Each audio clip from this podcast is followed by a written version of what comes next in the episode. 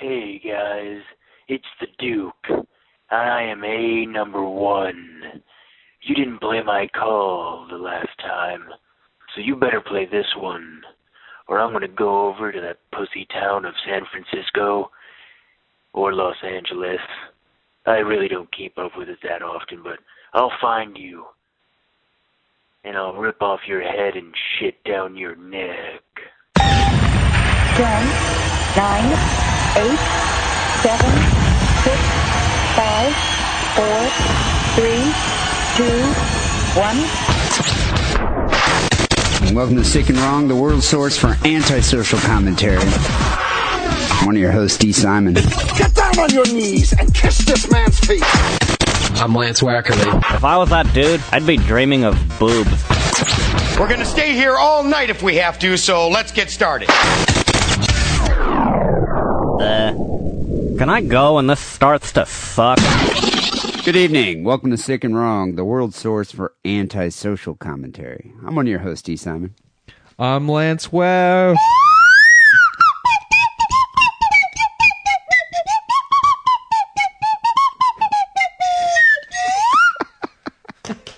Dude, the fans have been missing that sweet siren sound of the slide whistle for, I don't know, months now. Months. So have I. I've been missing having it in my mouth. You know, that was the... I bet you did. You know, that was the biggest news on the Webosphere this past week, is the news that you found. You finally found your slide whistle. And I don't know if you saw on Facebook or the Twitters... I posted that you found your slide whistle, and then I asked the people, where do you suppose it was hiding all these months? And did you see? No, wait, this was on Facebook or TMZ?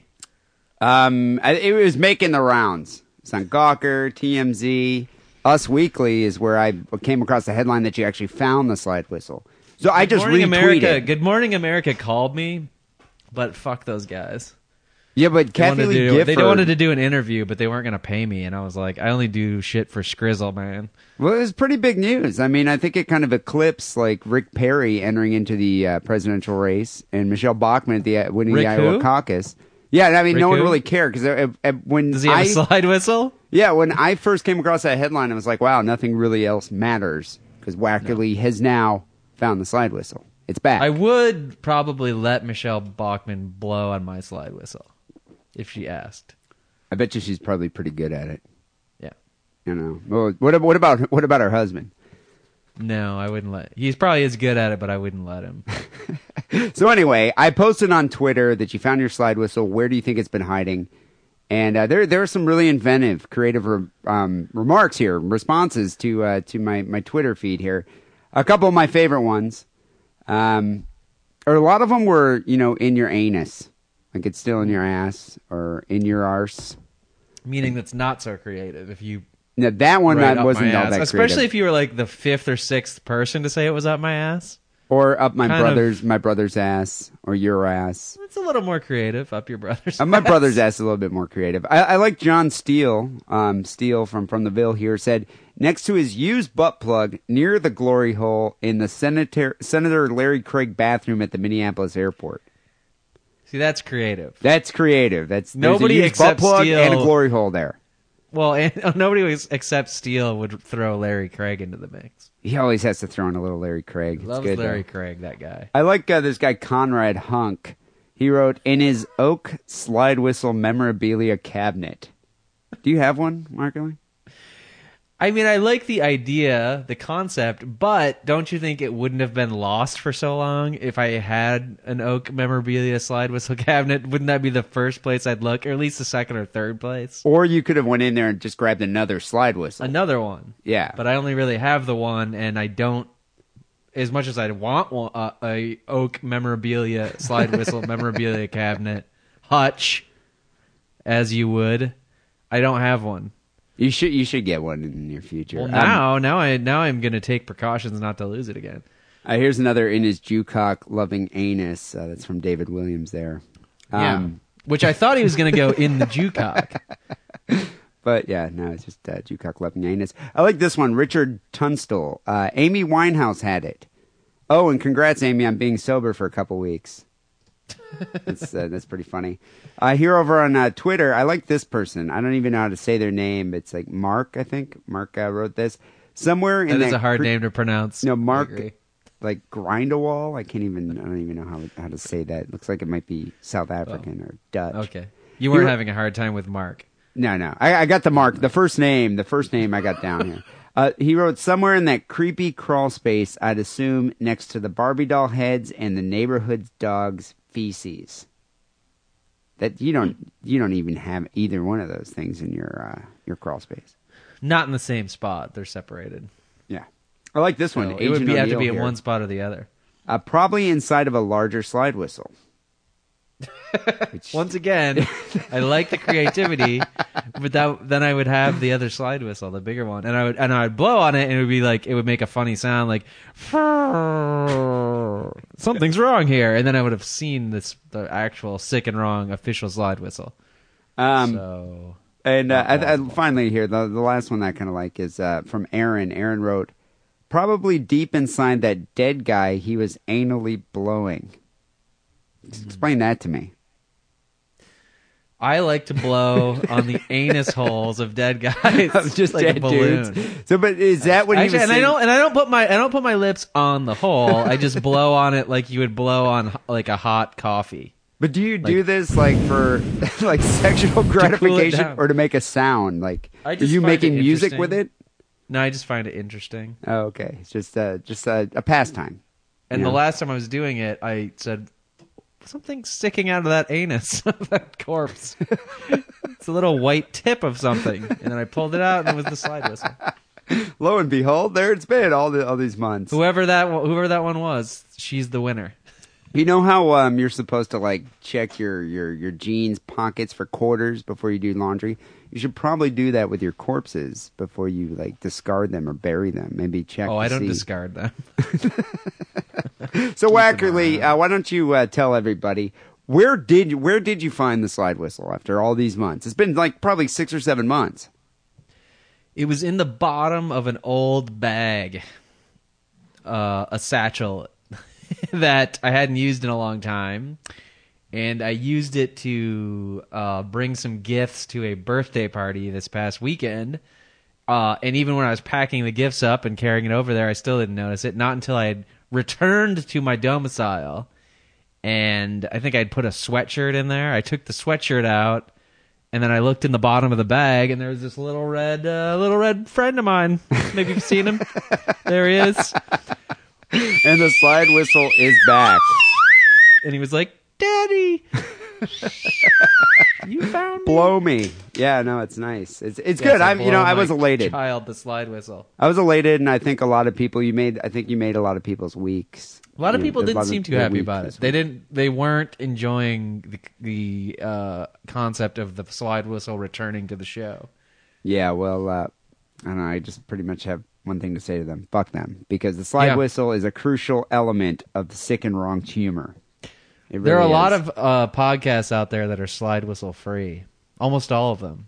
I think a lot of people that don't like slide whistles also don't understand comedy, because it's an essential component of comedy is a slide whistle.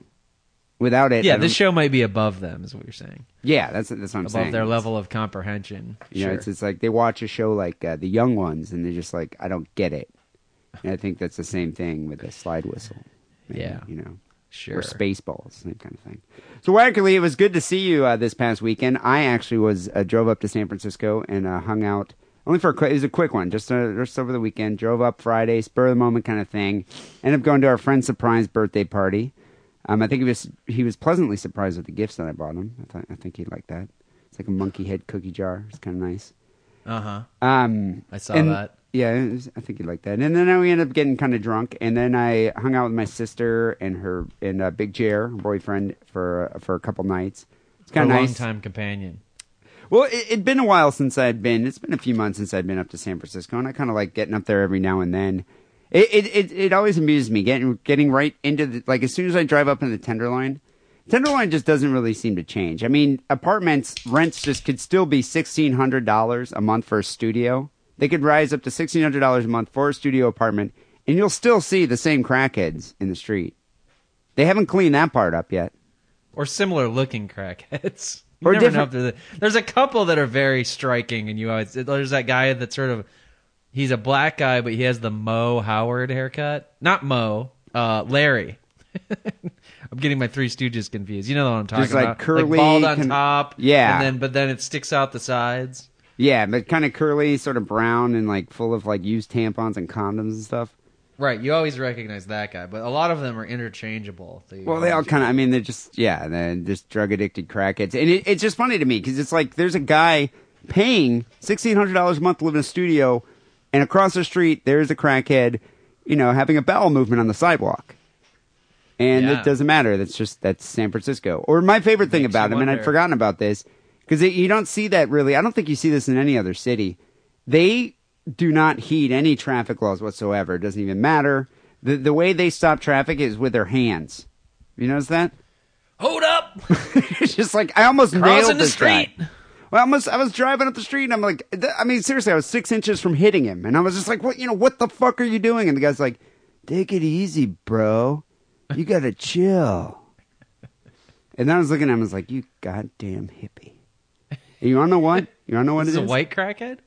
Yeah, no, he was some white, disgusting, disheveled bum with, like, a beard and gross, greasy ponytail pulled back.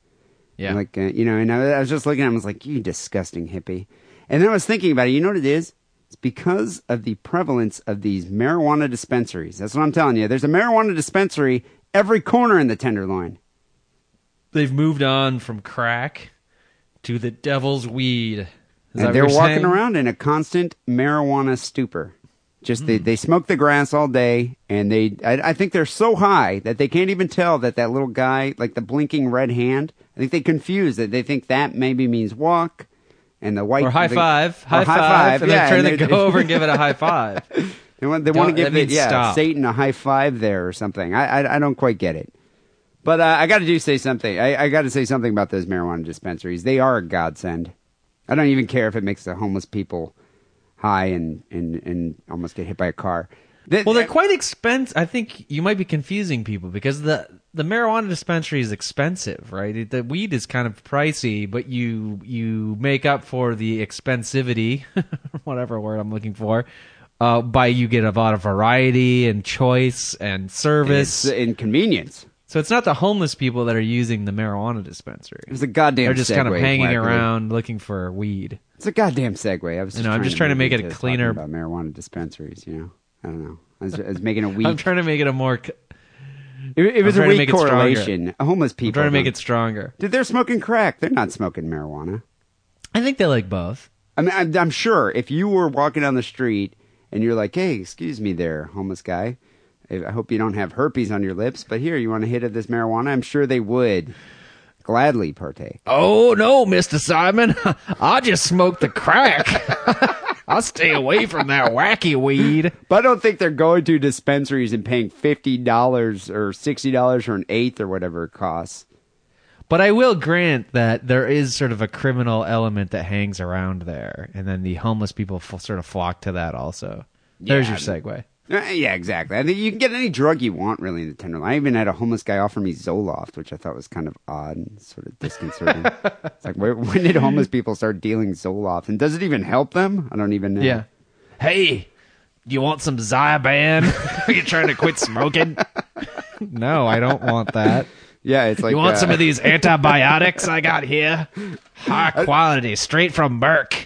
I don't know. I mean, if Zoloft helps a homeless person, then it's got to be the most effective antidepressant ever created. Well, it helps them because it gets prescribed to them by the public health people, and then they sell it and buy crack. Yeah. That's how it helps them. So, I don't usually buy weed. I don't procure weed down here in Los Angeles. I don't smoke enough weed to, like, have a weed dealer, like a connection. I guess I could easily find one. I could probably even get a pot card. But I don't smoke enough weed to do it. You know, I only want weed every now and then. But when I want it, I definitely want to have some available. So I ran out a couple weeks ago. So I was in San Francisco, and Big Jer has a card to one of the dispensaries. And he was like, yeah, I'll make a run to the store. I want to get some myself. And I was like, okay. Yeah, well, he has medical reasons that he requires a pot card. Oh, yeah. I mean, that doctor, you know, he went and saw a doctor. He had a full examination. And they gave him anxiety and back problems, and the weed helps him compassionately. Yeah. Sometimes I mean, you know, if he'll sleep on the bed wrong, without that marijuana, he's not going to get back to sleep. You know, if he's in the incorrect position, his back's going to be hurting for days. Sometimes he tries to eat like a bag of Doritos, and like halfway through, he's like, "I just don't want these anymore." And yeah, exactly. Helps. He needs an appetite enhancer.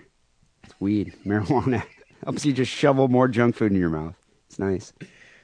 But anyway, so I was like, okay, yeah, you know, I want to get some weed. I want to. He's like, so what do you want? Do you want a cannabis or cannabis sativa or cannabis indica? And I'm like, what in the who now? I know. I was just looking. I was like, Jer, I just want some grass, you know? I want some marijuana, some Mary Joints. Jane, man.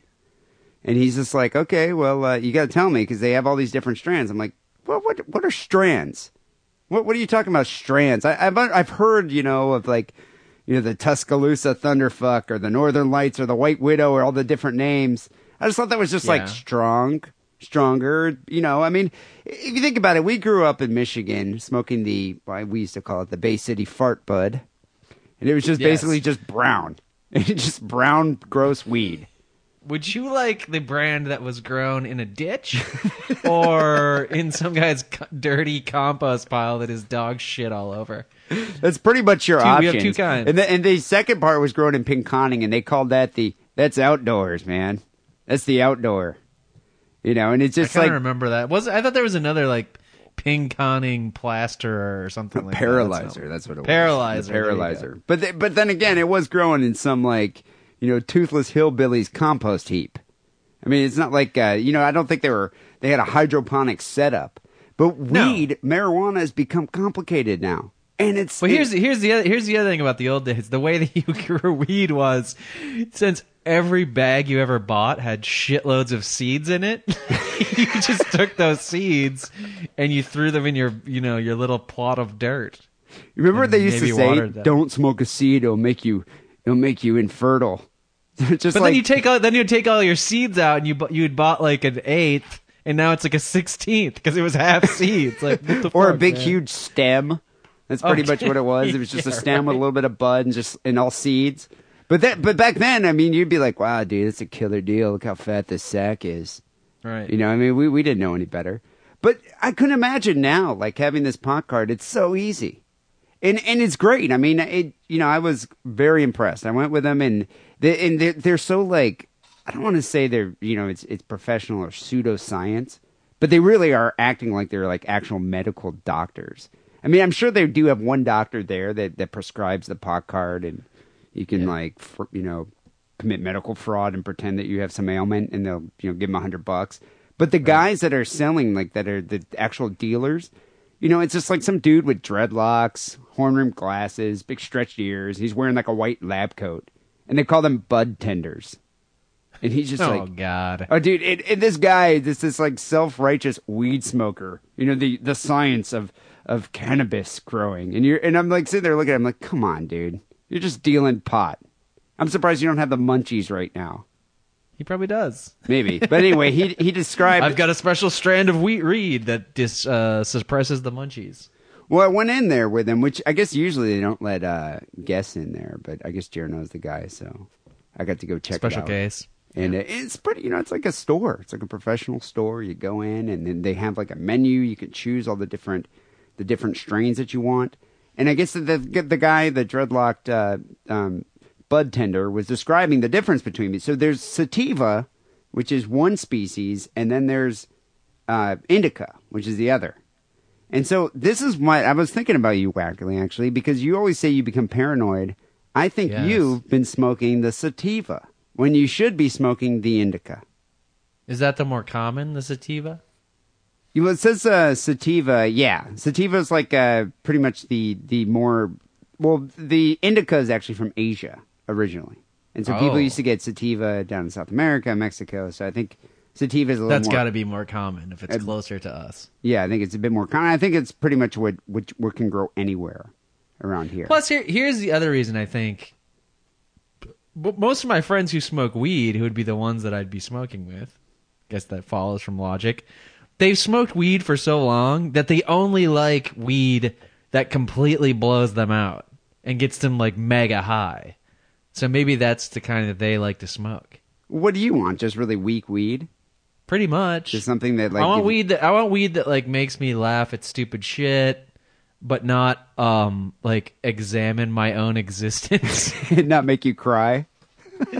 I don't want to turn my third eye inward and like, you know, get it locked in that position. Well, I think here's I think the two differences. It's explained to me, and I looked it up online here. But it said sativa strains are more of a stimulant. And they're effective in appetite stimulation, relieving depression, migraines, chronic pain, nausea. And it, what tends to happen, they say it's like a daytime smoker will tend to smoke sativa. But a lot of people... You gotta smoke and go to your job or you like operate a forklift or something. This is the kind of weed you want. Yeah, at the post office. They say sativa strains may cause feelings of alertness and optimism. Many patients prefer to medicate with this type of cannabis during the day. So I think what happened is you're probably getting some kind of sativa... And a lot of people say that they get paranoid off of this because it's the stimulant. Because I'm not optimistic or happy when I'm smoking it. That's the problem. Yeah, I think only alcohol does that to you, right? Well, I mean, I like other stimulants too. That's what's weird. But yeah, it's I don't know. But maybe you know they're describing the optimal outcome, and maybe you know they're not describing what you know the suboptimal outcomes are. So what do they say about the other kind? I'm talking about a straight. This is straight sativa. The other kind here is indica, the indica strain, and this is more of a sedative, a relaxant, and it's effective for treating the symptoms of like anxiety, insomnia, muscle spasms, and tremors. Who has tremors? My grandma. She probably used some weed. She was always very uptight. Yeah, and my great grandma. Dude, you should get her some kind Jerry Bud here. Oh, okay. I'll blow it on the asshole of her corpse the next time I see her. They're both dead. So this says indicas have a higher level of cannabinoids than sativas, so it gives you a sedated body type stone. Or as the guy at the pot shop that we went to was like, you got to be careful here because you can get couch lock, bro. I was like, couch what? Couch lock. I was like, so that's an actual condition where you're just like so stoned you can't get... I guess I have felt that way. I was just too stoned just to even get up. But I wonder if like those dudes can actually call in. You can't come to the pot clinic. You're like, dude, couch locked. Sorry, bro. That's cool, man. I'll cover your shift. I'm sure there's just as many... Just work your way through it, man. No, I'm sure there's just as many workplace... You know, political spats as any other place. That fucker couch locked himself. I told him not to smoke that indica, man. Fucking guess I'll just have to smoke more of this daytime upper weed. Well, so what they do, like most of the, so there's you can get a straight indica strain or a straight sativa strain, but most of the time you get hybrids or crossbreeds of indica and sativa. They carry characteristics of each one. And so that's what I ended up doing. I ended up getting 2 bags of like, I forgot what the one was like, something Kush and like Himalayan Gold or something like that. And it's pretty good marijuana, but it's like for me, it's like I'll take like 3 hits and I'm just stoned.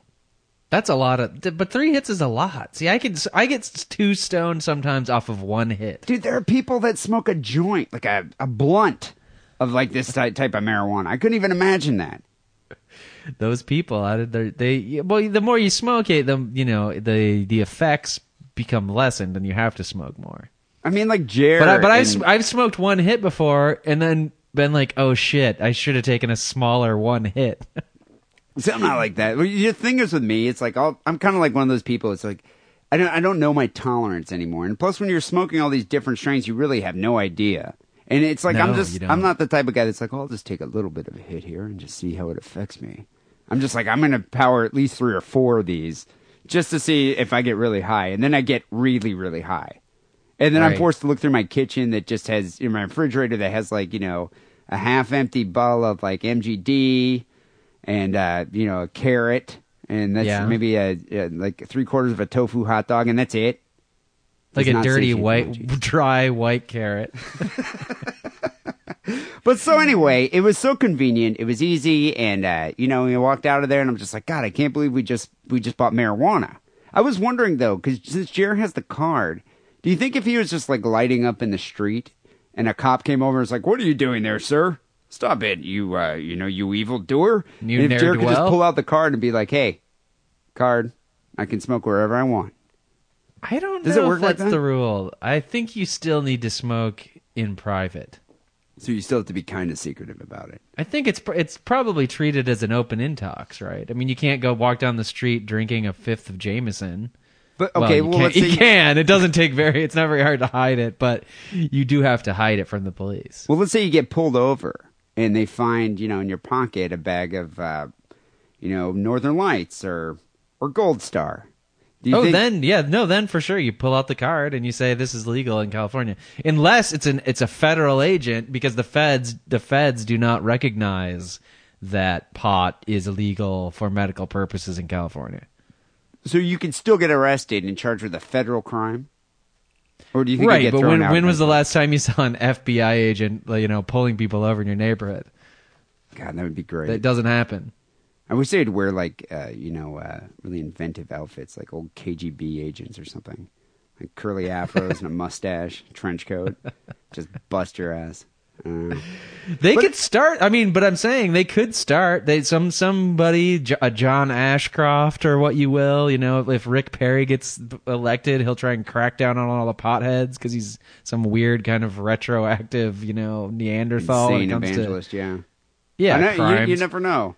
Well, and they can say, we're going to start, we're going to do a new, what were they called in the 20s? Prohibition. Yeah, but what were the untouchables, guys, the guys that cracked down. Yeah, whatever they were called. Yeah. We're going to start a new program like that. It's going to be in California because that's where weed is legal now, even though we don't recognize it. And we're just going to start busting people left and right. And that's the way it's going to be. And then you'll see those guys and they'll have narc written all over their face. So I don't know who's going to get busted by this. I don't know. I see it becoming more prevalent and moving to other states. I know Michigan already has dispensaries. I know New York does already. So I think in time it's a taxable product. But the thing is that bothered me about it is the convenience of it. And maybe this is because I'm an old man. And I'm just nostalgic here about marijuana, but yeah, you always have false nostalgia, and you're kind of a scold. I fucking hate the fact that these kids these days, these people these days, get a gift horse. You get a gift horse. You don't have to work for it. It's just a gift horse. It's like a silver spoon of marijuana just shoved up your arse. I think it's unfair. You need to be 18 to get the pot card, right? Maybe even 21. Yeah, but your brother could have it, and then they can go there, and it's just like, what would you like? Dad. I'm in pot marijuana candy land, and I can pick any kind of breed that you want. Whereas back in the day with us, it was just like, you had to go to like Carlos or whatever, drug dealer that you knew, and you had to go meet him, and then you get this bag, and you don't know what it is. It's probably full of seeds, and it's just like, or even, I've even bought rabbit chow back in the day, and I smoked the shit out of that rabbit chow, thinking it was really good, and then pretending and trying to convince myself and my friends that I had some really bomb shit. I had a friend who brought, and you might have even been there, he bought not even a bag, like a crumpled piece of paper that was sort of formed into a dish, and some dude had poured oregano in it, and he bought it and my friend paid $20 to him on the street. I should probably mention that my friend was totally baked out of his mind already when this happened, but he came back into my apartment and said, "Dude, look what I just bought for $20. It, like I said, it wasn't even a bag. It was in a little sort of a piece of construction paper shaped into a dish. And I just smelled it and said, it's oregano. I mean, what are we going to make a pizza? Come on." Well, back then, dude, you're so inexperienced. I got ripped off. Well, back then you're so inexperienced. You don't really know anything about it. It's like someone could throw like a shriveled piece of broccoli in a plastic bag and you'd be like, "Oh, okay." Yeah. Well, because it was shady, green, man. You were nervous, you didn't have experience, but now you're right. The kids that can just go into the pot club or can send their older brother into the pot club, they're not going to buy oregano because they're going to know all the strains. It's going to be like, there'll be like the wine connoisseur equivalent of weed. Northern Lights was like one of those things that came around once every 4 years. It's like, oh my God, he's got Northern Lights. It's going to cost a lot of money, but it's like, oh my God, we get to smoke this insane weed, this legendary weed that we've only heard about. Now it's like, I can get Northern Lights anytime I want. And it probably, when we got the Northern Lights, it was the same shitty weed we had the week before. But yeah, it was just like they put like Lysol on it or something. Yeah, like or just the placebo effect. Oh, this is so good, man. I'm so much more high than last time. Regardless, yeah, sometimes I wish I was more of a stoner because you can really get some amazing weed. And the pot food that they have there, like Jared was buying like pot Snickers and ice cream bars, and it just amazes me. I'm surprised they don't have pot suppositories. I'm sure that's going to be coming down the road. They might already have that. Who knows? Up the road. Up the Hershey Highway. Kids can still get the shady drug culture experience, though. They just need to go to harder, to real drugs. Yeah, move to like a real drug, not like, not a plant.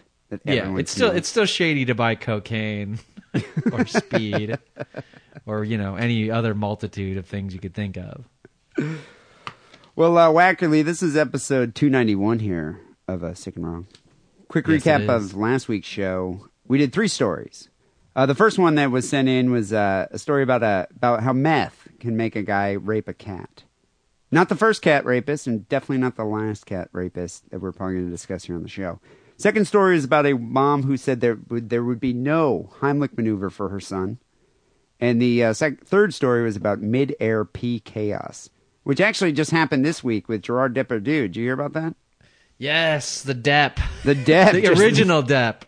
Yeah, the new Depp. True Johnny Depp is not the true Depp. No. Gerard Depardieu is the original Depp. He is the true Depp.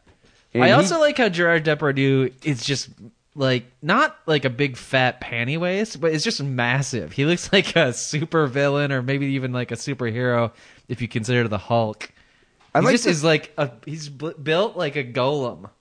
He's a really thick, wide-shouldered man, but he also has the face of like a seasoned drinker, like a gin blossom kind of face, the carbuncle nose. He's French.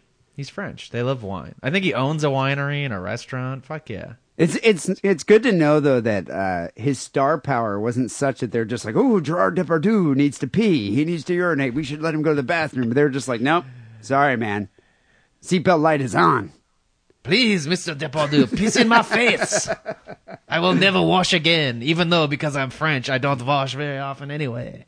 So of the three stories that we did last week for episode 290, the one that won was the meth makes a guy rape cats, the cat rapist. So congratulations there, listener one. Your story definitely won. People are horrified by cat rapists. They're not popular people, not popular members of the community. So cats don't get as much sympathy as dogs, but I think people are just turned off by the fact that a man would rape a cat. Would just rape a cat, yeah, or any animal for that matter. So congratulations, there, listener one, you won episode 291. People, there are probably animals that are more acceptable to rape than others. You mean like some animals are sexier, like a horse? No, or like sheep? You're horrified by all the animal rape, but there is a scale of. Like, oh, well, you raped a monkey? That's weird. But then, like, if you rape a domesticated animal, a koala bear, then you're like, you monster. Like it all sucks, but some are slightly more acceptable, probably. Yeah, I'd like to know what people's personal gradation is. The animal rape threshold. I don't know when you cross that. It's interesting. Yeah. So, people, you can send your Sick and Wrong stories to sickandwrongpodcast@hotmail.com. You can send them to Facebook, via Twitter, via the forum. Wackerly and I will pick the three most disturbing news items, and we'll present them here on the show, and the audience can vote. And you can win a coveted Sick and Wrong care package. Before we get to the articles here for this week's show, a quick word from our sponsor, Audible.com. Audible.com. Where else are you going to go for books? Books on tape. Books that you can hear, that someone is reading to you. Nowhere. There's nowhere to get it. Unless you kidnap somebody and you force them to read books to you. But then you got to pay for their upkeep. You got to feed them. Plus, what are the chances that you're going to get somebody who can read in a competent manner? It has theatrical training. Especially with all these marijuana dispensaries around. They're going to be too stoned to read. And it's just going to it's going to be a fragmented narrative. It's going to be terrible. So you can go to audible.com and you can actually get a professional spoken piece of audio entertainment, much more professional than this podcast you're listening to right now. They have over 80,000 hours of audio programs. You can listen wherever you want. They have 1,000 science and tech titles, 1,100 science fiction and fantasy titles, And, in total, 75,000 titles to choose from. So I think there's something that you would want to read at Audible.com. So go to Audible. I wonder if they have GOT. What is GOT? Game of Thrones. It's the most popular thing on the planet right now, especially now that the Harry Potter, the HP is done. Everybody's moved on to the GOT. I didn't know the acronym there. I'd never heard anyone saying it's GOT. Did anyone ever say you watched GOT last night? I didn't say GOT. I said GOT. The GOT. You don't spell it out. You got to say it out. GOT. GOT, and not the GOT. It's just GOT. It could be the GOT. Because it'd be the Game of Thrones. They probably do, actually. I mean, they have all these fantasy titles. So people, go to audiblepodcast.com/diddle and get your free audiobook today. So, Wackerly, as I mentioned, we received quite a few good stories here for episode 291. It was difficult to pick the three that we're going to do here on the show. But let me start with the first listener submission.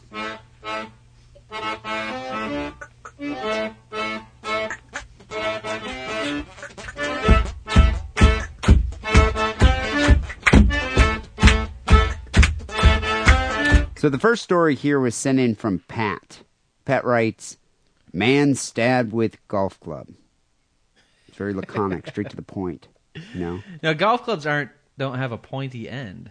So it's funny that you should mention that. How this turns out. Yes, I mean, it's interesting how a golf club can have a pointed end.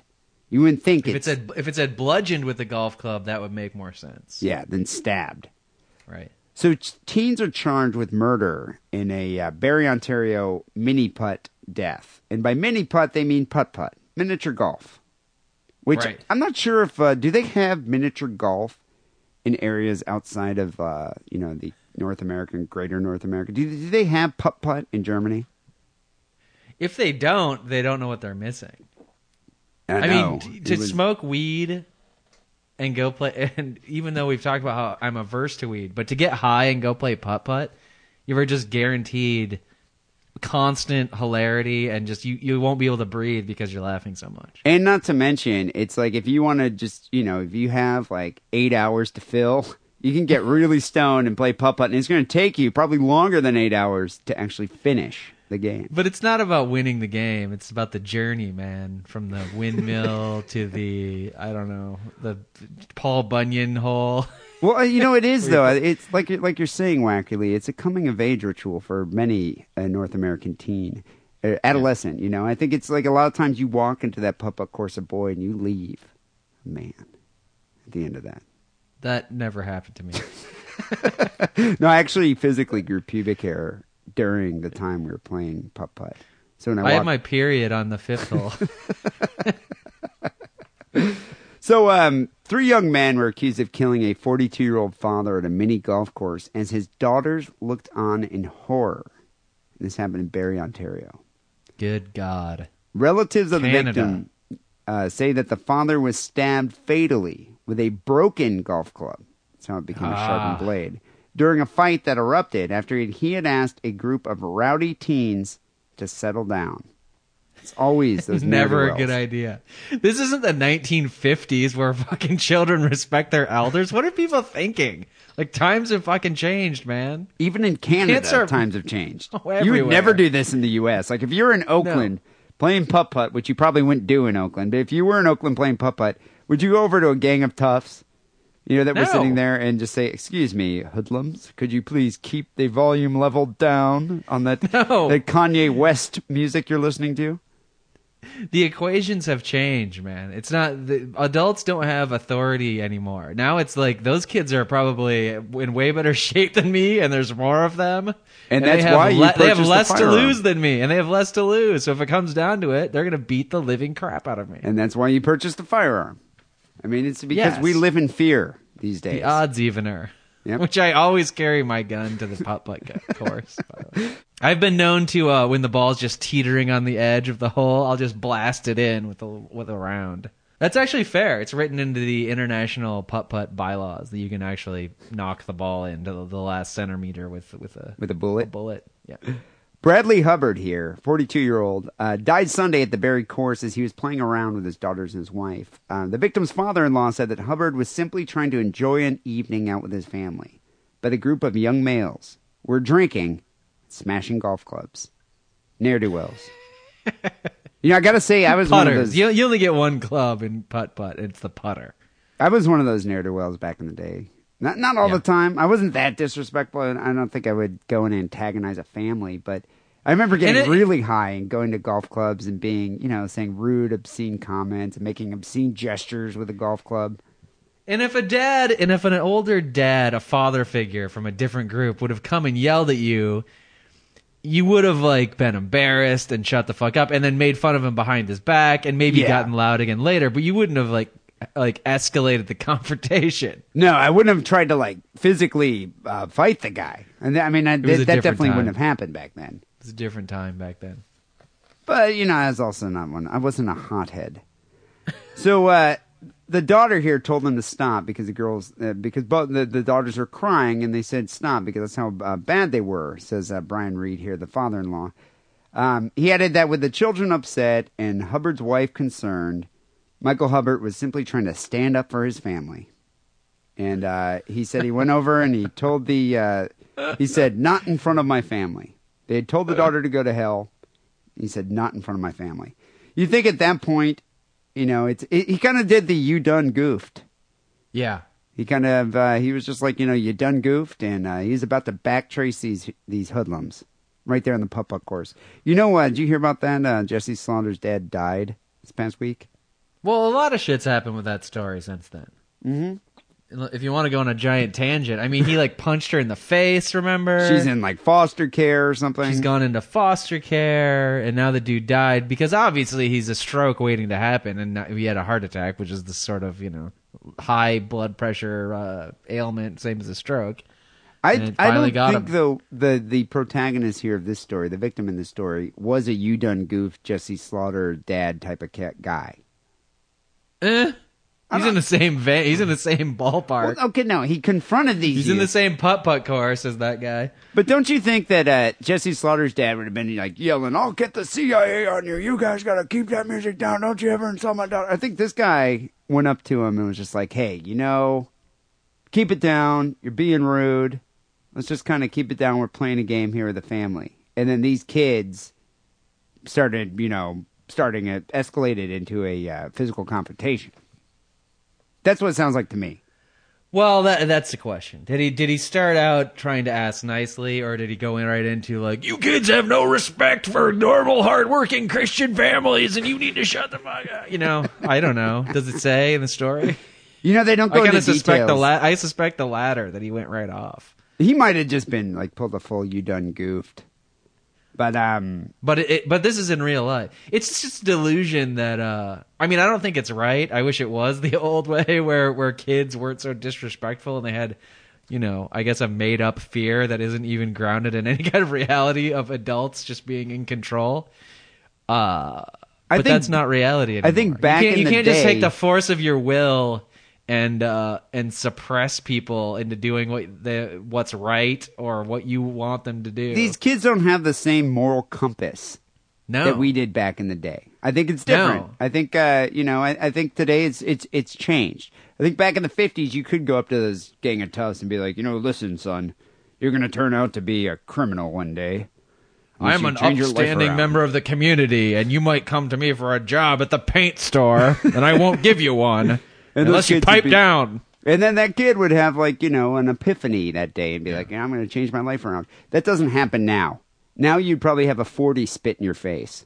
Right. Or the other thing would have been like, I'm going to have words with your father when I see him at church. And the kid, but now the kid's like, what father? He's in jail, motherfucker. And then you would be laying on the ground, fatally injured, with a neck wound from a broken golf club. Because that's pretty much what happened. They just stabbed the guy right through the neck. Now, you were telling me the story before. Was this an airborne projectile? Because that's even more dramatic. It says here Did they throw the broken club at him and it like went through his neck, sort of like a Bruce Lee maneuver? You know, they don't specify, but they just say the violence erupted and then Hubbard was laying on the ground, fatally injured with a neck wound. So I think they stabbed him with it. Or maybe whapped him with it and it just went through his neck. The father-in-law said at least he died in his wife's arms. He got to tell her that he loved her before he passed away. What do you think his last words were? Do you think he's like, finish the hole? Just I think it was like, through the windmill. Just through the windmill. Gurgle, gurgle, gurgle. I don't know. Or, what the fuck was I thinking? So 218. I mean, that's not. It's not to say that everybody should just roll over and take it, right? But you've got to accept reality. What you do is you have to go. Nowadays, you can't rely on the your faux authority that never was really based on anything. Anyways, you've got to go up. Age makes no difference. Don't say anything. Just walk up to them, and they'll be like, "Damn, what this motherfucker coming up here to do?" And just headbutt the shit out of the first kid you see and drive his fucking, septum into his fucking eye socket. I don't know. And then they'll respect you. They'll be like, shit, that old man is crazy. I think in this day and age, dads need to suppress the dad aggression, the protect your family instinct, and choose your battles.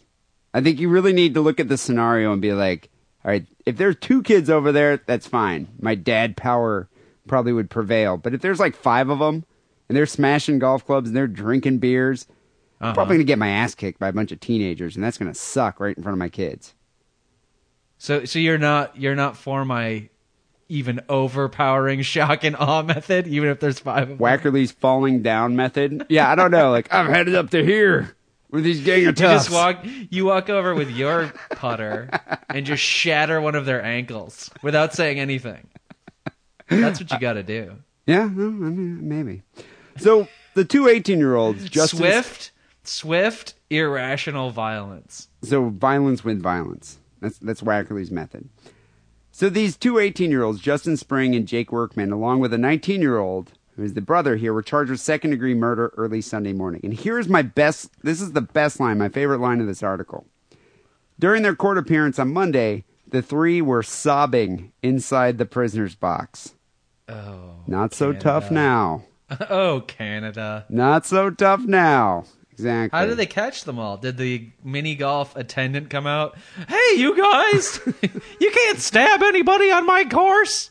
Approximately 30 witnesses. Tased the shit out of all of them.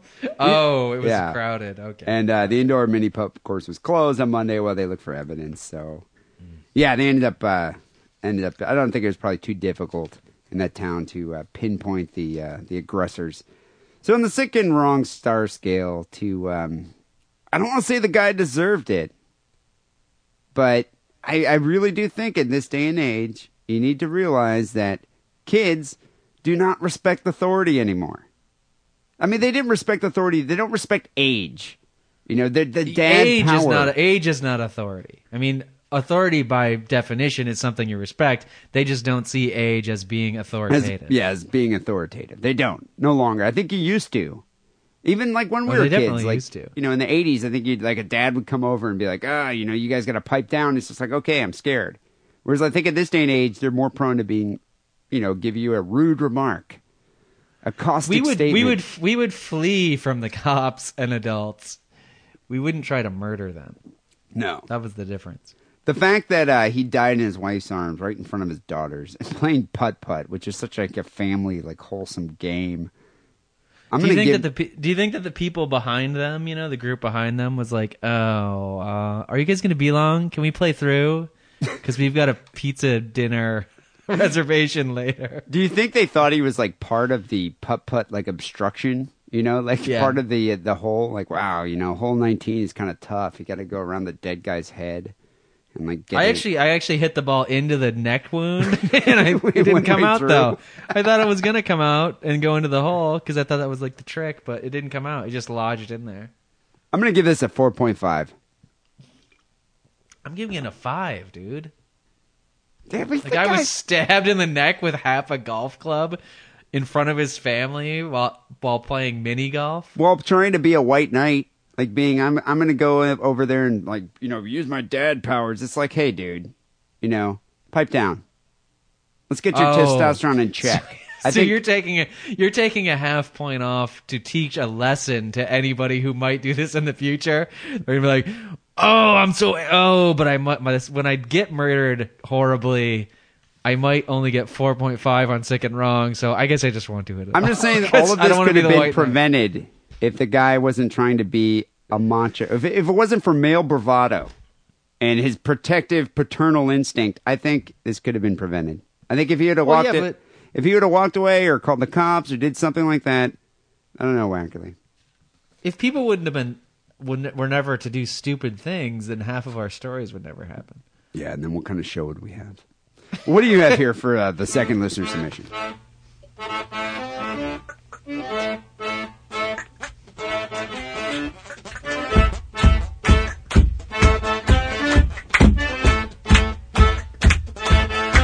I have a story about text messaging. Have you heard of this? The kids today with their MMS. And their sexting. And their sexting and their BlackBerry messaging and starting riots. Yep. Disturbing, old world countries with this text messaging. Should take their phones away. This is a text messaging story on a lesser, but still actually maybe even more intense scale. And it happens in Florida, in St. Petersburg. Of course. The source of all sick and wrong stories, really. Well, most of them. 90%. There's a 20-year-old woman named Brittany Lester, and she got into an argument with her one-month-old baby's father after she saw a text message on his phone from another woman. So you can see that texting is already crept into the story.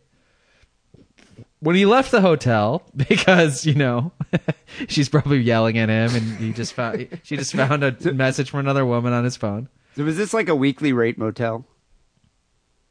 Oh, yeah, you're surprised that they live in a hotel? Yeah, they live in a hotel. A weekly rate motel. Okay. Well, it says hotel, which is nicer than a motel, It's one step up. In the vernacular of the United States. Although, who knows who wrote this article? They could be throwing terms around. Well, they probably don't have a car to drive up to the motel. So right. Well, they could have taken a cab. Yeah. Officers say that after he left the hotel, she started to send him dozens of pictures and text messages. Sexy, and I know sexy pics and messages. No. I'll get to that. But I know you've had this problem before with girlfriends where you and I will be out and just text message after text messages rolling in. Barrage of text messages. And I guess sometimes they're harassed. Sometimes she's angry. Sometimes she's just trying to get your attention and she's lonely and bored. Well, I feel that you can ignore only like a certain amount, a finite amount that you can actually ignore. I think maybe like 4 or 5 you can kind of ignore, but then they start becoming just really like just mean and harsh and vengeful. And then all of a sudden you're just like, okay, now I got to deal with this. Sorry, dude. I'm going to have to text her back. Hold my beer.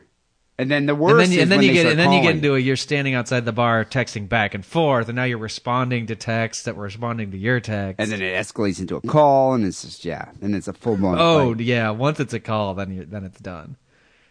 Then you're out there till the last call. Yeah. Well, thank God you've never had this happen. Because all of these texts, I think almost immediately, through no provocation of this guy's, they were depicting and describing the torture of this infant. Remember, they have a one-month-old child. Well, that's got to be the opposite of sexting. Yeah, it's pretty different. The polar opposite of nothing arousing about this. Remember that baby we made when we had sex? Well, now I'm murdering it. And I'm going to take pictures and text you about it. One pose, they're talking about a photo that she sent. One pose actually had the child upside down in a trash can. There was another pose where the child was placed under a couple mattresses, others with plastic bags on its head. So she really was like running the gamut of different scenarios and scenes. I don't know if she had like the kid dressed up in different outfits. Like here's like a summer, playtime outfit. And here's like him in his Easter outfit or something like that. But I mean, it seemed like the whole Sears Portrait Studio, like different backdrops and things. Yeah, it's almost like if she was a little more computer literate, she could have made an iMovie out of this, like 50 Ways to Kill an Infant or something. Yeah, really. I mean, she might not have that nice of a phone. Maybe just like a grainy I'm just saying, maybe picture. If she had a MacBook Pro or something, which I don't think she would have had. I like the Air. Get lighter. A Sony Bio is what I use.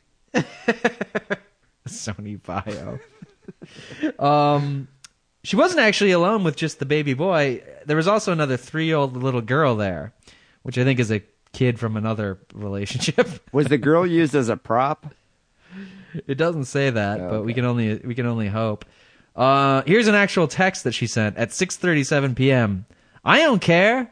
I ain't want your baby from the start. I'm actually adding words to make it more grammatically correct, and let me stop doing that right now. Yeah, but your tone is dead on. I don't care. I ain't want your baby from start. I'll keep sending you more. A few minutes later, Brittany Lester threatens to urinate in the baby's bottle and feed it to him. The 6:49 p.m. text says, I would, and he drink.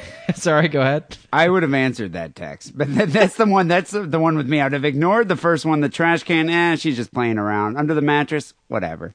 But making the kid drink pee, I'd be like, all right. Wait, you missed a couple. Oh, what about plastic bags on its head?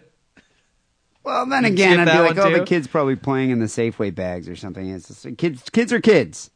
Right. Drinking a bottle of pee. Then her saying that she never wanted the baby, even though she carried it for 9 months and delivered it. Only a month ago, remember? The baby's only a month old. That you would also let. All right. Maybe that one. That's the one I would have been like, you're the one that didn't take the pill. That's what you text back? Yeah, I'd be like, you're the one that forgot to take the pill that day.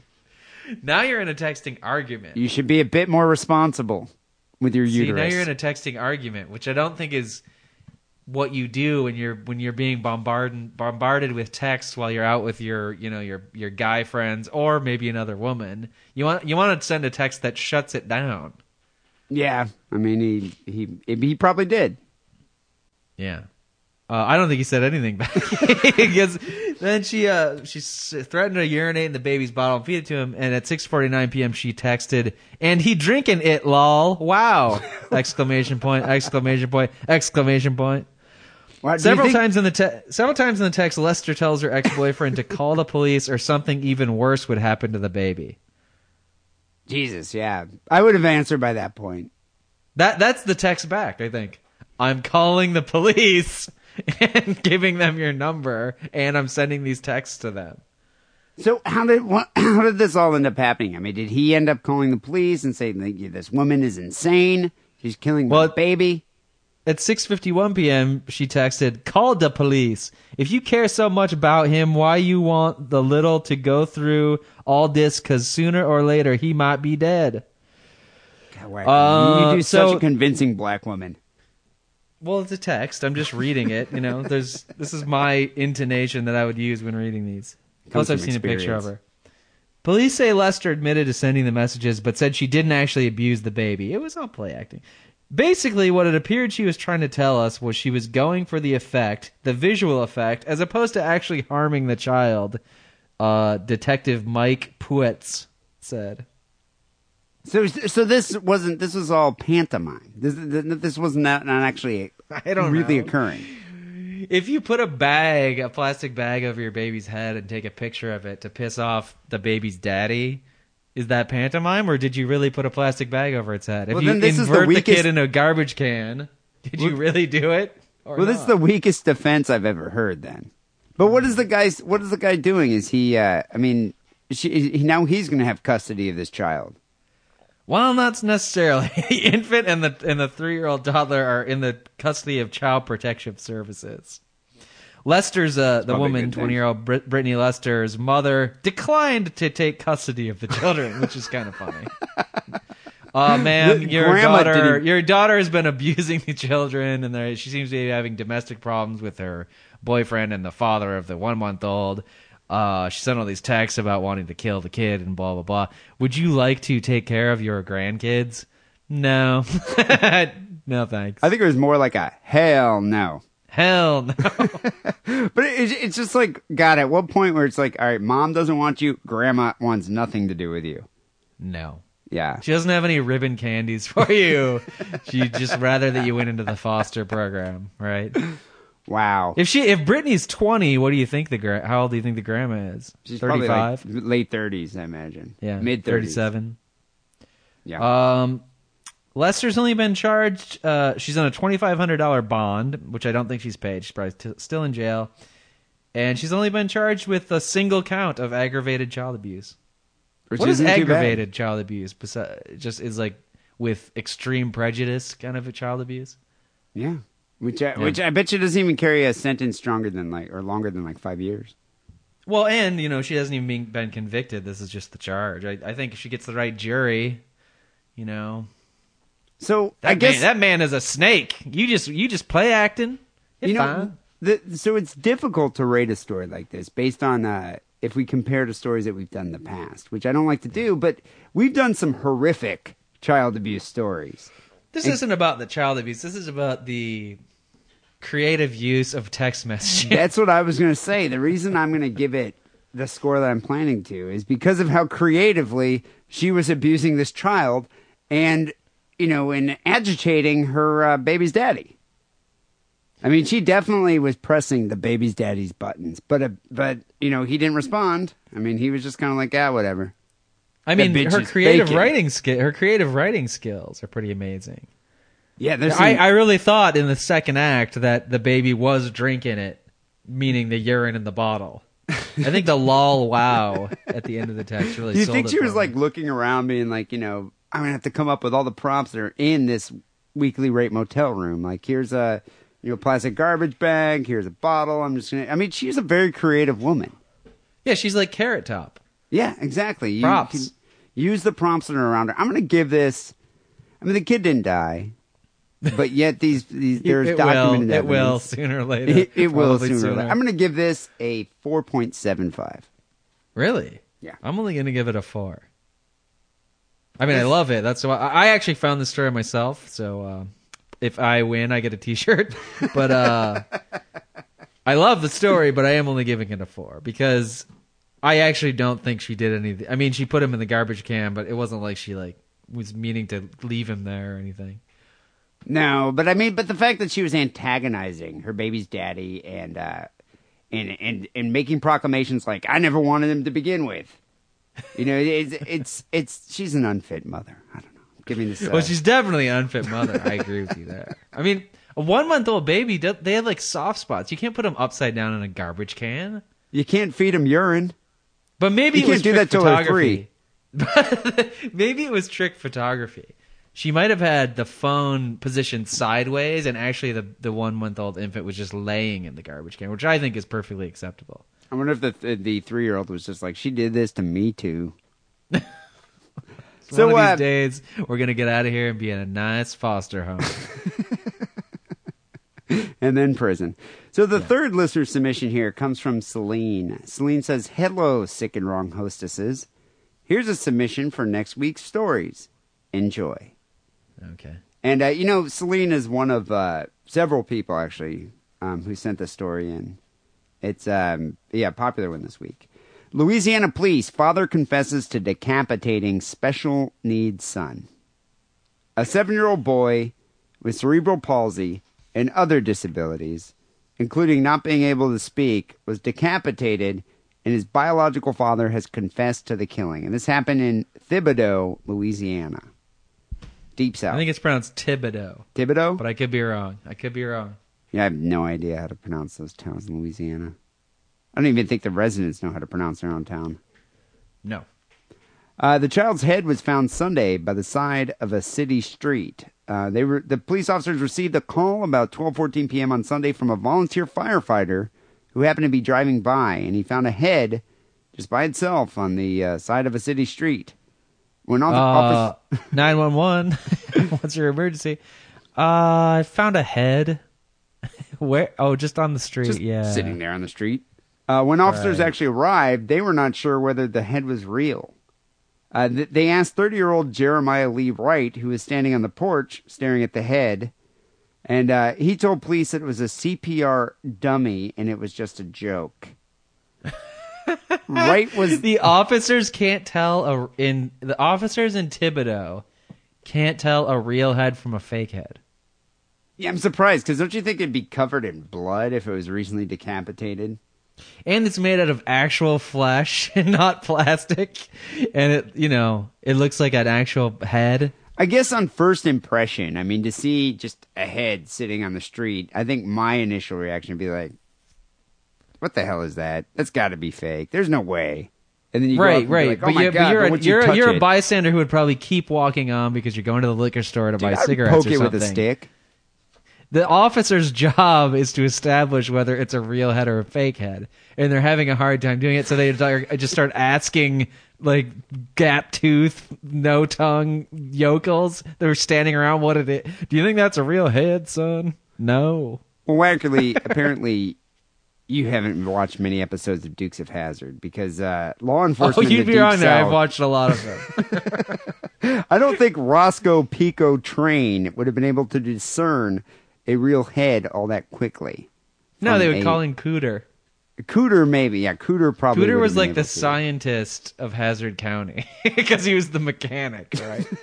He was like had the most technical knowledge. He was. No, he was the Stephen Hawking of Hazzard County. Mm-hmm. And they went to him for scientific advice. Right. So when brought in for questioning, Wright ended up confessing to the crime. Investigators also found a white garbage bag nearby with a child's body inside. Police were on the scene. While they were on the scene, the child's mother, who said she had been running errands, arrived to the house to find her house surrounded by yellow crime scene tape, which has got to be one of the worst things. You can when coming home to see your own house surrounded by blocked in by police crime tape. And you start to and what do you start to think? Like, oh my God, did my husband die? Did he have a heart attack? Is something wrong with the kid? Did they find my marijuana stash? Too, yeah. The mother identified the child from the pictures as her son, 7-year-old Jory Larete. The child had cerebral palsy and was bound to a wheelchair. He also had additional disabilities, which they keep saying, additional disabilities, but the only specifics they get into is that he required a feeding tube and wasn't able to speak verbally. Hmm. So I think it's safe to assume that there was a lot of drinking and meth smoking during this pregnancy. You're thinking Fazbaby? I'm thinking something. I'm thinking there was definitely there were some drugs that was being consumed. There was some drug that was being consumed during this pregnancy. The police chief, but I mean, people have fucked up babies without it being their fault. It could be genetic. I don't know. I'm just supposing because it's the Deep South. The chief said that Wright confessed to decapitating the child and was charged with first-degree murder. They also recovered a hacksaw at the scene that they believe was the murder weapon. During the interview, a hacksaw, wonderful. I kind of like the old school hacksaw. I mean, he could have used a chainsaw. He could have used a sword, something fast and relatively painless, like a hatchet. Yeah, but a hatchet, you still would have had to whack him a few times. I mean, I guess he is a 7-year-old. But I think the goal is with the first whack to end get all the way through. I imagine an axe. There's no way to do it fast with a hacksaw. Yeah, just a lot of sawing. There's a lot of sawing involved before you lose consciousness. Although maybe he took the kid's feeding tube out, right? Or breathing tube. Feeding tube? Well, yeah, that's not going to kill him. Feeding tube. And, I mean, he wasn't... he wasn't... Let's hope that he choked the kid before he started sawing his head off. Can I at least get that so I can sleep tonight? During the interview, Wright said he was taking care of the child for so many years, and he just started to look at him as he was no longer his son, just an inanimate object. He's the worst kind of caregiver. Many years! Yeah, that's what you sign on for when you impregnate your wife, you fucking retard. Exactly, dude. He has no one to blame but his lazy sperm. He and the child's mother had some issues, and he purposely put the child's head in a position on the side of the road so she could see it to, quote-unquote, make her feel stupid. Out of the whole gamut of feelings that you might feel about seeing, your son's decapitated head on the driveway, I think stupid would probably just not be there. I don't think it would be there. I don't know. And you could go another way with this line of inquiry. Of all the ways to make your wife feel stupid, there's a plethora of ways to make your wife feel stupid without, decapitating your child. I mean, you could, try and make her read a map. Or be like, hey, honey, why don't you parallel park the car today? Or anything. Or play Pictionary with some friends. You know, it's like there's other ways to humiliate your wife than decapitating your invalid son. Yeah. Hey, honey, why don't you play some Pac-Man in front of me? See how good you are at that. So I got me some Trivial Pursuit. Want to play a game? Yeah, I bet your son probably would have beat her. But anyway, the gruesome nature of the crime horrified the small community, which is 65 miles southwest of New Orleans. The kid was only in second grade, which I'm amazed that they could put a kid that's seriously disabled in school. What's the point? Well, I mean, he might be in special needs school. But they still have grades. He was at a regular elementary school. But I mean, even if you were that kid, wouldn't you be like, why are you putting me in school? Can I just stay at home and watch SpongeBob SquarePants and disappoint my father? What the fuck? It might be Stephen Hawking, the second coming. You ever think of that? Yeah, this is Louisiana we're talking about. But maybe. You never know. I don't know. He could be Crazy Cooter. I bet you there are lots of Nobel Prize winners who came out of Louisiana. Shut up. The mother said that he was a very important person in her life and maybe the best thing that ever happened to me. And she's asked for the respect of privacy in the aftermath of her son's death. So on the Sick and Wrong star scale, decapitating an invalid and then lying about it and saying he's a CPR dummy, it's I don't know. Yeah, I don't know where he thought that was going to work. I'm giving this a 5-star. Didn't maybe you mentioned this, but I thought I read another article where the mom told police that like she was getting ready to divorce this guy because he was just an asshole, and she just in a moment of weakness. You say something you probably wouldn't say, but you're just such in shock that you actually say the truth. And she said that, like, I guess I just didn't do it soon enough. Did you read that? They had a history of domestic disputes, and I think, she was planning on divorcing him, and she just waited too long. If she would have divorced, I mean, honestly, if she would have divorced him earlier, the kid would still be alive, right? Yeah, and she would have this burden for the rest of her life. So. I mean, don't you think she has a burden now? I mean, do you ever think she's going to be normal again after this happened? I definitely would not date her for at least like 6 or 7 months.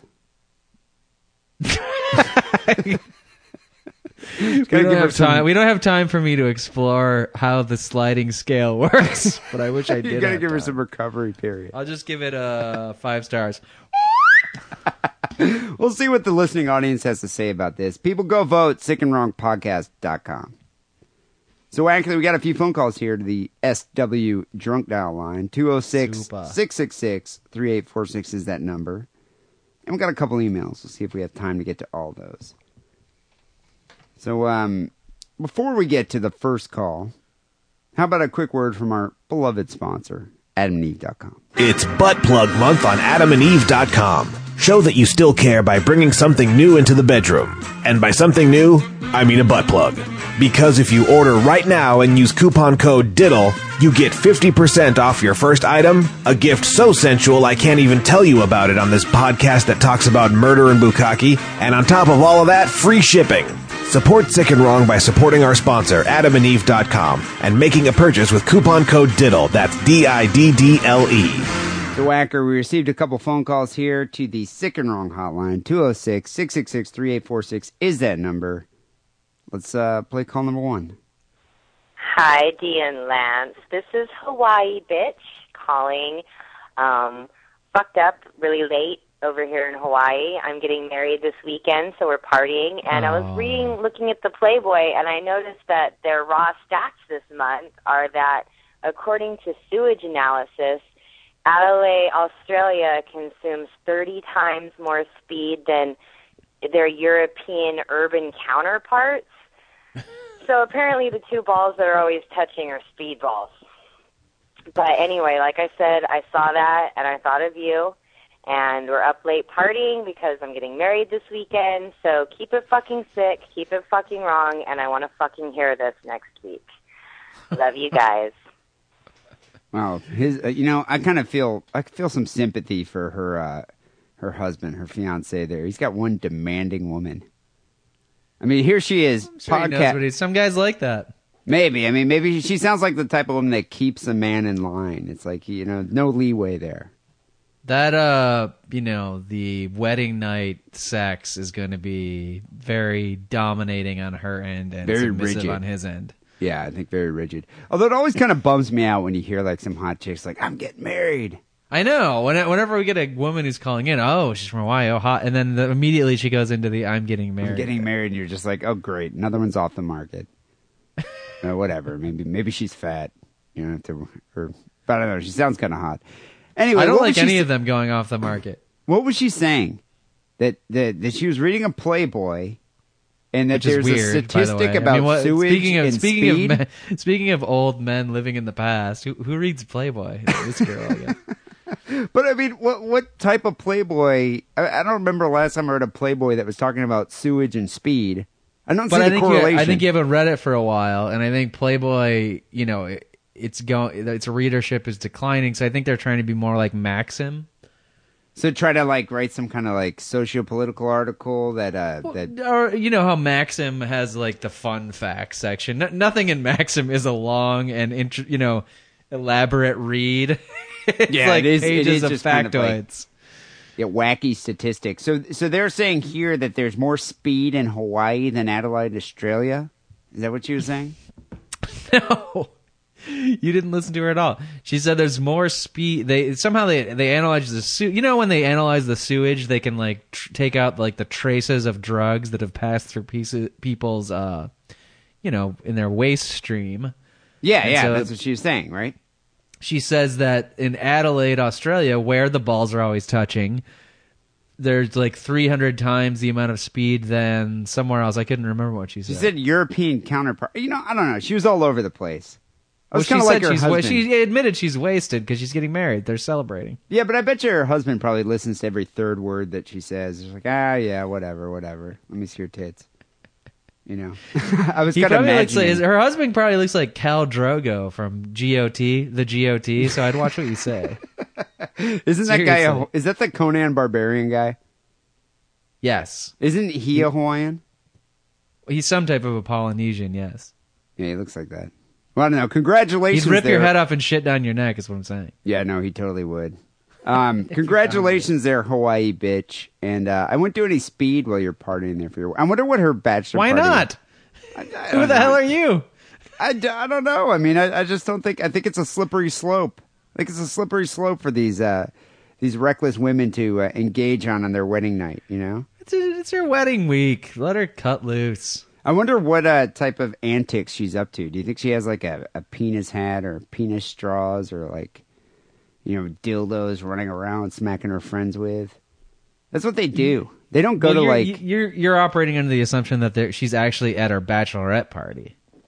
Well, that's what it sounded like. Didn't she say she was partying up all night, kind of getting wasted? Well, yeah, but she said she's partying up all night getting wasted because she's getting married this week. There's like 7 days, Only one of those nights will be the bachelorette party. This might just be another off night, getting fucked up night. Not to change the subject, but I do find it kind of humorous when you see those video clips on UJizz or the various other porn sites. Right, where it shows the bachelorette party and the stripper fucking the bachelorette. Yes. Do you think this might happen at Hawaii Bitch's bachelorette party? It's possible. How often do you think that ever happens?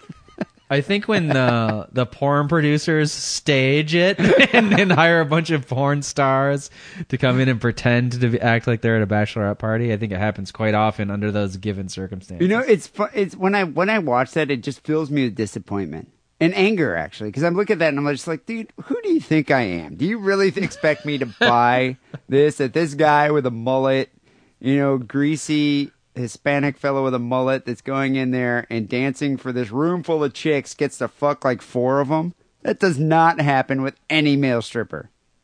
Ever. Yeah. And the chicks are never hot. Here's something you can do. Make sure the blood in your body is somewhere other than your brain. And you'll have an easier time buying the scenarios in the porn video. But it just like random go to it be like, oh wow, it's a bunch of chicks at hot chicks at a stripper. Oh, it's a male stripper, huh? Yeah, right. Like he ever gets to have sex with four of them? Never. Well, and the other thing is, oh, well, none of these women seem to be inhibited that there's a cameraman in the room, you know? Like, maybe I could buy it if they tried to make it seem like the camera was hidden, you know, in some type of a satchel, a suitcase, maybe in the cake. But they know. It's obvious that the cameraman has, like, a giant camera and he's just standing there in the corner. And none of these women care. They're just, oh, I'll take the stripper's cock in my mouth. So, Wacker, just before we move on to the next call, if Hawaii Bitch... just hypothetically, was to contact the show and said, I want Wackerly to do a strip show for me and the girls at the bachelor party. I'm willing to fly him out to Hawaii and give him all the high life that he can drink in one night. Would you do it? No. All right, for $10,000. Maybe. I mean, I'm embarrassed by my body. I'm not getting naked in front of women. It doesn't matter. It's you know, you're a celebrity in the podcraft world. Oh, it matters. No, I didn't say women don't like my body. I said I'm embarrassed by my body. It has nothing to do with whether they like it. Yeah, but you get to have sex with like four of them. All right, here's the second call. Still, it would be very uncomfortable. Here's this, maybe the MGD would take care of that. I don't know. Yeah, I think if you had enough of them, I think you could come to terms with your own body there, Wackerly. Would you do it? Hell yeah, dude. $10,000. And all the MGD I could drink? That was the second tier. What about just the MGD and the sex? And a free trip to Hawaii. Yeah, I probably would. Really? I mean, why not, dude? Free trip to Hawaii. You seem very on board with this stripping career. No, but I'm not saying I'm going to... You know, if the situation was different, like if I didn't have a girlfriend and I was just like, you know, living in, you know, my daily existence and the girl's like, hey... Now, I'm going to pay you $10,000 to come out and to do a striptease here. You know, you don't have to strip naked. You probably strip to like a leopard print G-string. Right. Do you have moves in your mind already, or would you have to come up with these moves? It'd be a lot of the Cabbage Patch. I'm really good at that. That's pretty much the only dance move I can do. I guess I could do the Running Man. So I'd probably do a combination of Running Man, Cabbage Patch. You've thought about this before. Well, I used to be a strip club DJ, so I'd imagine if I was on that stage, it'd be a lot of Running Man, a lot of Cabbage Patch. Interesting. I think it would turn the girls on. Interesting. You know? I think, yeah. I don't think most men have a strip routine that they could just jump right into at a moment's notice like you do. What, you never thought about doing the Roger Rabbit in front of a bunch of screaming females? No, yeah, I didn't. I didn't. All right, let's move on. Not in a leopard's print G-string. No, I didn't. I don't think you'd find a lot of men who have thought of that. I don't know. You'd be surprised. Well, Hawaii Bitch, congratulations on getting married, and I hope you have fun this week partying. And too bad Wackerly's not coming out there and stripping for you. Here's the... Well, wait. I didn't say no. That was a hypothetical. And, you know, you presented generalized terms. Don't say that I'm not going to do it. We can work with the terms. It's a maybe with a capital M. Just need to... And maybe Dee Simon could show me his moves that I could copy. I could probably teach you the Cabbage Patch. Roger Rabbit's for a more advanced stripper. Here's the second call. We got the Sick and Wrong hotline. Hi, Sick and Wrong Boys. This is Raja, and I have an Is That Gay / kind of entertaining story for you. So I just moved into a new apartment, and I was walking my roommate's dog the other day, and we're almost back, and he stops, and he starts smelling this piece of pavement. I guess it's like a broken-off piece, it looks like. I guess it's pavement. And he won't leave it alone, which is kind of weird, so I poke it with a stick because I'm curious, and it jiggles, and I'm confused because pavement doesn't jiggle, so I go over to the dumpsters, grab a bag so I don't have to touch this thing, take it back to my apartment, and wash it off. And I found a used dick sleeve. Okay, wait a second. She's walking her friend or neighbor's dog. The dog finds something fleshy and unidentifiable on the ground and smelly. She pokes unidentifiable, that's a good point. She pokes it with a stick, so she brings it into her house and washes it. With a plastic bag she found in the trash. You know what? Why would you want that in your house? It's not like you're finding anything of like... It's not like you're finding currency on the ground here. Isn't this something that's like budding serial killers do? They take home like roadkill? Yeah, you know, I think we might have found the next Eileen Vernos. You know, the monster. Uh-huh, I know. Let's see what happens. Discarded one, I guess. Dick with sleeve. With a butt and a, you know, asshole, vaginal, you know, somebody's discarded sex toy. So I text my friend, and I'm like, guess what I just found? Because I'm incredulous. I'm like, I just found this sex toy. And he was like, can I have it? So my is that gay question is it gay if he fucks this used, I mean, it was obviously used by another guy previously, I guess, I'm assuming. If he fucks it, is that gay, even though we washed it off? I don't know. Also, I thought you might like to hear, my younger sister, knows that I am obsessed with discussing things on the internet, and I'm constantly trying to find gross things. That's a surprise. And so she tells me, hey, the other day I saw this really disgusting site on the internet. It had the most foul stuff on it. It was called Sick and Wrong, I think. And I had the sticker on my laptop, which was facing her, and I was like, this?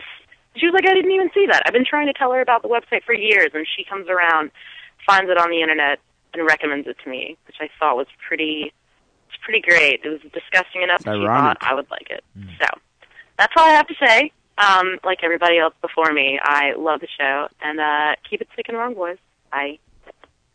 So you know what? I think that does merit the theme music. Maybe we should play the theme music real quick. I don't want to sound like a queer or nothing, but I think unicorns are kick-ass. Is that gay? I just watched my brother jerk off. Is that gay? I'm at the urinal and this guy's looking over the wall. Is that gay? I don't want to sound like a queer or nothing, but I think you've got a really nice ass. So Wackerly, is it gay to fuck another man's sex toy? Even if it's been washed and disinfected, is it gay to stick your dick inside where another man's dick has been? Because about it. Yeah, but think about it. You've stuck your dick inside another woman that is probably not a virgin. No. And she's washed, you know. Not the same. The vagina is a self-cleaning mechanism, the actual human vagina. Well, I think it requires a little bit of soap. Maybe a little Massengill every now and then. No, I don't think you're supposed to put soap up your vagina. Well, I mean, the period flushes everything out. At least. Right. We're not talking about the outside, right? What I think is disgusting about this article, I don't know if it's is that gay or if it's just completely abhorrent, is the fact that she found a sex toy outside, just discarded on the ground, buried. And she didn't know what it was. She had no idea. Yeah, but she brings it inside and calls up her friend or texts her friends like, hey, dude, you'll never believe what I found outside. Some guys use sex toy.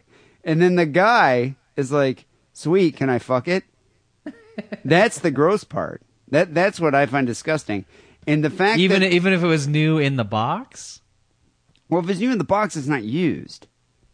Right. So it is gross that some other guy used it. That's the gross part. Yeah. No, I think it's disgusting. I think it's exceedingly gay because there's got to be at least a microscopic amount of sperm in there, no matter how many times you bleach that thing. No matter how many times you bleach and scrub it.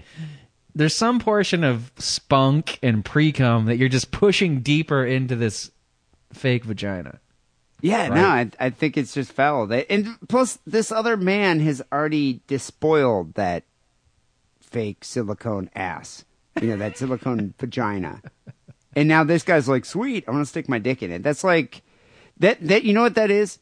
I equate that to somebody who eats cream pies. You know what I'm talking about? It's like there are certain guys. His own or somebody else's? Somebody else's. There's certain guys that get off on that when it's not equivalent. No, I think it's the same kind of thing. I think it's like when a man comes inside a woman. It's a much lesser version. To a lesser extent. Yeah. But I think it's in the same vein. I think it's like this guy's like, you know what? I want to go where there's some other cum of another man. Like I want to put my penis into an area that there might be some semen from another person. And has this guy lost all hope of having sex with this Raja girl? Yeah, that's got to destroy his chances, don't you think? If you're in the friend zone, he must know that it destroys his chances. So he must already have known that the chances were non-existent, right? Yeah, you know, she didn't say whether or not he's gay. Why would he be fucking a fake vagina? I mean, I'm assuming it's a fake vagina, not a fake man's asshole. With did she just said it was an ass, right? I think she would have mentioned if it had. I think it was like the hip area of a woman, you know, of a porn star that they sell with like there's a vagina and an asshole. Yeah, I know exactly so this, what we're talking about here. So this guy's in the friend zone. Which also makes me wonder why she thought it was a piece of pavement. Because, come on, it doesn't look like a piece of pavement. It looks like she's never seen woman's ass and vagina. Before. Yeah, I don't know. So I guess in answer to your question, Roger, yeah, your friend's probably gay. So I think he probably is gay. I think he probably is fucking this thing and saying like, well, I normally wouldn't like to fuck vagina, but I'm thinking of the other man's cock who's been in here, which is also why he has no qualms about ruining his chances with this Raja girl. You know what's kind of funny about this is I wonder how many gay men who listen to this show would be like, dude, I would never fuck that.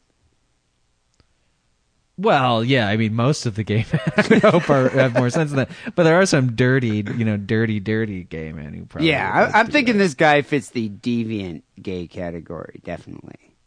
Yeah. But then again, I think, Roger, you should learn a valuable lesson from this, too, is don't bring a discarded sex toy into your house. Why would you do that? No, I mean, I would never sit on her furniture, especially, like, butt naked. I would never put my... I would think twice about shaking her hand. Yeah, same with me. All right, although I know what this girl looks like from Facebook. I don't know. I haven't seen her. So I do. We got one more call here from my listener. This is Flat Top in Michigan. Just saw Weird Al at Meadowbrook last week, and that place was packed. Packed meaning 5,000 to 7,000 people, man, but it was dork central. But, man, Weird Al still kicks ass on stage, man. He's like Madonna, changing outfits all the damn time. I don't know why I know that. But anyways, yeah, Weird Al is definitely still relevant. Yeah, and I'm a dork from the old days. Hell yeah, Weird Al, man. Keep it sick and wrong. He does have a point there. Weird Al definitely still kicks ass.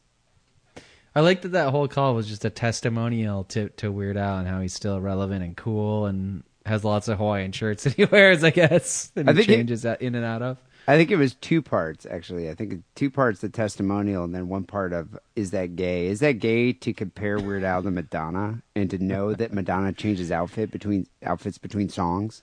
Like, has costume changes? I think, you know, being a fan of Weird Al sort of absolves all homosexuality. There is nothing gay about Weird Al at all. What self-respecting gay man is really into Weird Al? I mean, yeah, it's kind of the antithesis. I've yet to meet one. But it's good to know that Weird Al still kicks ass. And I've seen many good shows at... actually, you know what? I've seen Weird Al at Meadowbrook years ago. I don't recall. I've never seen Weird Al. Have you never seen him? No, I wish. You know... Now, I was going to go see him at the Warfield in San Francisco a couple of years ago, and it's like $50 a ticket. Like, now it's really expensive. But back in the day, I mean, when I saw him at Meadowbrook, I think it was like 18. And I don't recall any costume changes. I do recall an accordion. Yeah, of course. But yeah, I don't remember that. But he kicked ass then, and it's good to know that he still kicks ass. Well, he doesn't drink, and he's a vegan or something, so he should have a lot of longevity to his career. It's good to know that he will be parodying songs like throughout, like, you know, they're probably to our golden years. Oh, probably after I'm dead, to be honest. To be perfectly honest. People, you can call the Sick and Wrong Hotline at 206-666-3846. We got a few emails to the Sick and Wrong Hotline. I think we really only have time for one. Or actually, we could try to squeeze in two here.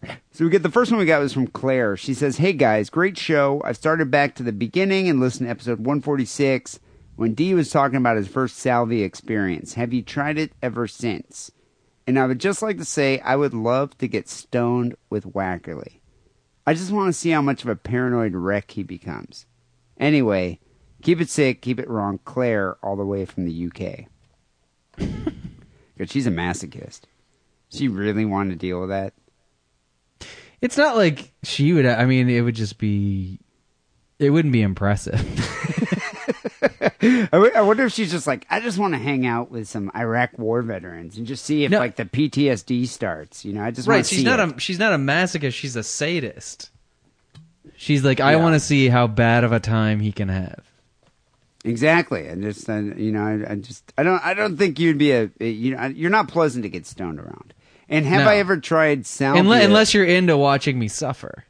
Then it would be... Maybe that's what she's into. Have I tried salvia since episode 146? Actually, no. You know what? I still even have that same salvia that we smoked. And it's sitting in a jar, I think. And I have this like one... it's kind of a humidor where I keep all my pot paraphernalia.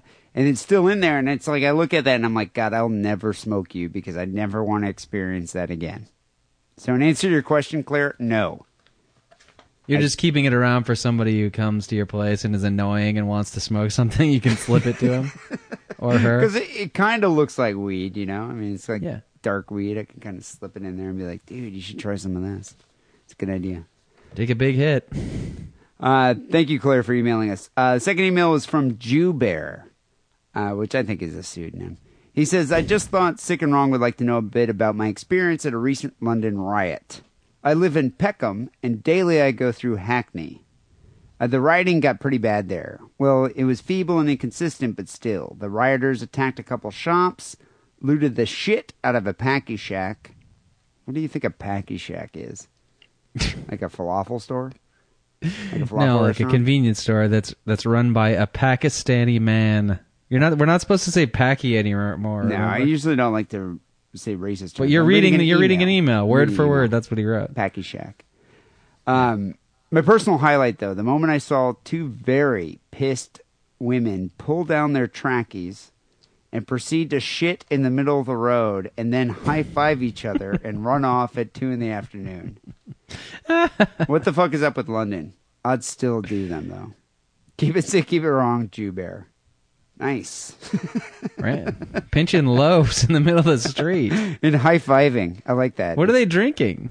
Yeah, but you know what, though? That's quite the riot. That's like pretty much like... That's not rioting behavior. That's drinking behavior. What's that really strongbow or something like that they drink over there that makes you crazy? Stella. Lots of Stella. I don't think Stella has enough alcohol in it to really make you... Not just one person shit in the street, but two people to do twin shitting arrangements in the street. Almost like synchronized swimming. He says right here, by the way, one of them was Kate Middleton. I don't know if, yeah. And Pippa? And Pippa. High five. People can email the Sick and Wrong Podcast at sickandwrongpodcast@hotmail.com. The Sick and Wrong Forum is eagerly awaiting your membership. You know, there's like 1,400 people on there right now. Over. Really? Oh. And it seriously has become a flourishing community of deviants. And people have like met their future spouses on there. People have met mortal enemies. You know, people that they'll hate for the rest of their lives on the Sick and Wrong Podcast. Yeah. You know, digital people. Yeah, digital people that they don't even know, but yet they just hate so vehemently that they argue with them on a daily basis on a forum for a podcast. Mm-hmm. But yeah, people go to sickandwrongpodcast.com, click on forum, become a member today. Also, we really do appreciate everybody who takes the time to download the show through iTunes. The more people download the show through iTunes, the more exposure we get, the better ratings we get. So people don't just like go to the website and listen to the show. Do both. Go to the website, listen to the show, then subscribe to the show, then download the show through iTunes, then leave us a rating. It does actually really help us out. And you don't have to buy anything. But if you are a number one fan, if you really do love Lance Wackerly and you want to hear some more Slide Whistle, best way to support the show is go to the Sick and Wrong store and buy a Quadro t-shirt. Dude, I sent out like 10 of them this week. A lot of people have been buying them. Yeah, Sales are steady. A lot of people have been buying those Quadro tees, so definitely get one before you send out, or before we sell out. And people, if you've already ordered your Sick and Wrong Quadro t-shirt, send me a pic of you wearing them. Just, you know, if you're wearing your shirt around at the bar, at the strip club, at your AA meeting, at the synagogue, whatever. I want to start like a Facebook photo gallery of people wearing the tees. So people have sent in pictures, so have you started the thing yet? Yeah, actually, and you're up there, too, with your gun. And there's a few people. I think I have, like, I don't know, like 4 or 5 people that send in their picture of them wearing the new Quadro tee. Oh, we need way more than that, though. Yeah, we need a few more. So I think a lot of people have been ordering them. But, yeah, I want to get some good sexy pics. Some sexting going on with the Sick and Wrong Quadro tee. So go to sickandwrongpodcast.com, click on store, and buy yourself a sexy Sick and Wrong tee. What if I take a picture of my baby with this Quadro tee on and upside down in a garbage can? Can I send that in? Yeah, you know, it's pushing it. It's not sexy, but... not to you. I'd accept that, though. I would accept that. Okay. Finally here, Sick and Wrong Song of the Week was sent in from Amanda. Amanda says, "Hey, Dee and Lance, I believe you guys have never used this song before, but I might be wrong. I saw these guys back in 2002 opening for Dead Z and Mindless Self-Indulgence, both two really good bands, as a late 13th birthday present for my parents." Oh, this girl has some cool parents. She's 13? I don't know. I think maybe. No, this is back in 2002. 14? Oh. So, yeah, she's like in her 20s. But, you know, she's got like, she has parents that are like, he's hip, he's cool, he's 45 type of dad, you know? Right. He's like the dad with the ponytail. It's like, "Hey, Amanda, you want to toke a little hit of this weed?" I bet you he smokes pot with his kid. Probably. Halfway through the show, their frontman, Todd, lifted up the nightie he was wearing and exposed his dick to the crowd. My parents tried to shield my and my 10-year-old sister's eyes from the indecency, but the mental image was forever scarred into our brains. Well, that's interesting. The parents actually accompanied their two preteen kids to see this band. They're even cooler than I thought. Well, you can't just send your preteen kid alone. Well, I thought it was like a late 13th. I thought they would be like, okay, well, they'll let the older brother take him there or something. I didn't think the parents were going to go do this. I bet you they're like ex-punk rockers or something. Anyway, she says the band is Dog Fashion Disco and the song is Pogo the Clown, a tribute to your old pal John Wayne Gacy. Keep it sick, keep it wrong, and have a good night. It's a good song. So we're going to end the show here with Pogo the Clown by Dog Fashion Disco. Thank you, Amanda, for sending that in. People will be back next week with episode... was it 292? Till then, take it sleazy.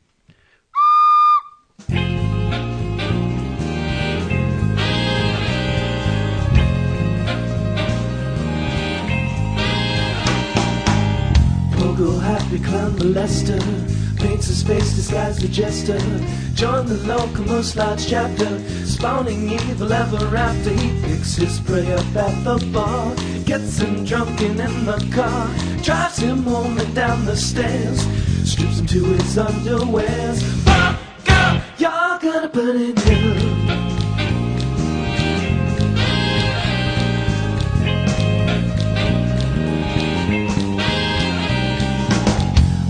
Victims lies inspire, serial killer pedophile. Look into his empty eyes, you know it's your time to die. As he cuts you up in little bits, cuts you up in little bits, goes pop pop on your head again, spills your blood, now he's soaked in sin. Oh God, you're gonna burn in hell.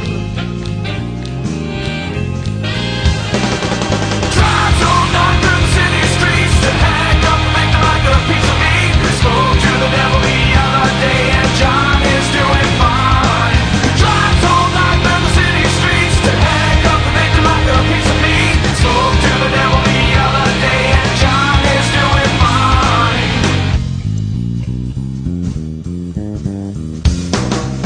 What it is true, when the sun goes down on the city streets, you know who's coming after you.